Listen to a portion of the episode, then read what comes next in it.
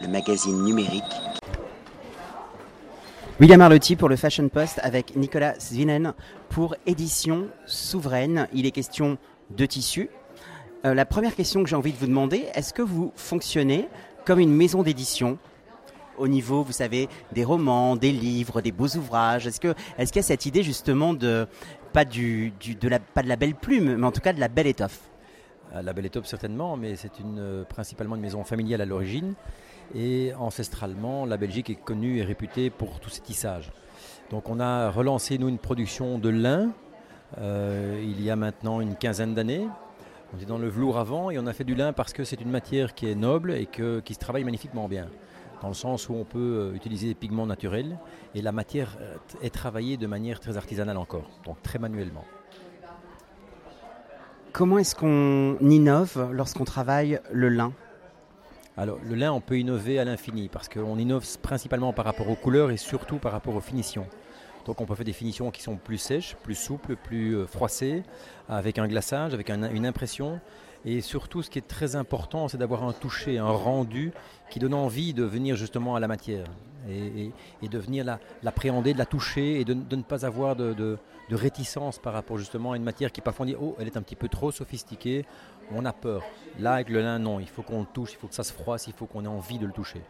Au niveau de la technique et de l'outil de production, c'est des métiers à tisser que vous avez euh, remontés, remis en place, ou vous êtes dans des métiers qui sont mécanisés, industrialisés, numérisés? Comment ça se passe?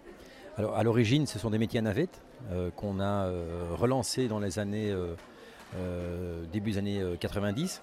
Et puis euh, ben, les métiers se sont mécanisés un petit peu pour avoir d'autres techniques, mais on a toujours un vieux métier à tissier qui fonctionne pour faire euh, notre, euh, mais notre qualité la plus lourde.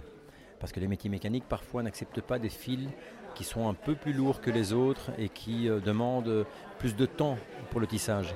Et qu'aujourd'hui, ben, les gens, ils ont envie de production, nous pas. La rentabilité, ça passe au second plan. Nous, ce qu'on veut, c'est vraiment des choses qui sont euh, euh, hors du temps et qualitatives. Vous défendez euh, des valeurs, des convictions. Vous êtes un des survivants du, textile belge parce qu'il y a énormément de, sociétés qui ont disparu, qui ont fermé. Comment est-ce que vous expliquez justement votre euh, longévité? Je pense par la passion, parce que sans ça, on arrête très rapidement. Euh, mais c'est vrai qu'on est, on devenu très très peu nombreux à faire encore ce métier. Et, et l'avantage que nous avons, c'est que c'est une société familiale, comme je vous l'ai dit, et donc on, a trans, la, transmission du savoir-faire et de l'amour du métier et de l'amour de la matière. Donc on peut passer, nous, des heures et des heures à faire des recherches sur des produits, sur des teintures, sur des finitions, qui ne sont évidemment pas calculées dans notre prix de revient. Mais c'est ça la passion. La partie, euh, ce que j'appellerais laboratoire, innovation, elle occupe euh, combien de votre temps euh, dans votre activité? Alors, elle occupe euh, principalement les nuits, parce qu'on y pense, on y rêve, on se réveille en pleine nuit en disant tiens, il faudrait qu'on fasse ça ou ça, et on faudrait qu'on change, qu'on adapte, qu'on transforme. Euh, donc, j'aimerais bien que ça prenne le plus de temps possible, mais, euh, mais on ne peut pas. Donc, il y a le, côté très, très contraignant de la gestion qui, si je pouvais, je m'en passerais, ça c'est sûr et certain. Je ne ferais plus que de la création et aussi le pas la vente, mais la transmission de ce qu'on a fait, l'explication en fait. On ne vend pas. Enfin, moi, je n'ai pas le sentiment de vendre. J'explique je- et, voilà, je, raconte ma passion. Vous savez, il y a une tendance qui est au crossover. euh, une maison euh, qui fabrique des tissus euh, fait appel à un cuisinier ou fait appel à un, di- un directeur de création d'une maison de mode. Est-ce que vous, vous envisagez ou vous avez déjà collaboré avec d'autres personnes qui évoluent dans d'autres univers? Alors non, euh, c'est pas l'envie qui manque, mais c'est la spécificité du produit lui-même qui, veut que ça ne peut pas fonctionner parce qu'on travaille les matières, on ne travaille pas de dessin.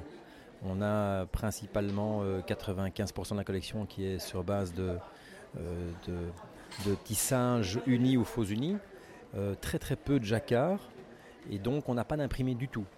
Donc il n'y a pas vraiment de recherche et de créativité dont on a besoin, si ce n'est une recherche de matière, d'assemblage, de, de ton et de finition. C'est l'histoire de fil de trame et de fil de chaîne. hein. Exact, oui. Des fils de trame, fils de chaîne euh, qu'on peut euh, varier à l'infini. Euh, et, et surtout au niveau des finitions, des lavages, des froissages, euh, des glaçages, des calendrages. Tout ça fait qu'on peut apporter quelque chose de différent au tissu à chaque fois. Alors vos clients, qui sont vos clients? Ah, Nos clients sont, euh, sont des passionnés également, généralement. Ce sont des décorateurs, des architectes d'intérieur, des bureaux d'études, des gens qui ont besoin de trouver quelque chose qui n'est pas très répandu parce qu'on a une toute petite structure, une très petite boîte. Et euh, qui, ont le sentiment à chaque fois de découvrir quelque chose qui sont presque les seuls à avoir vu.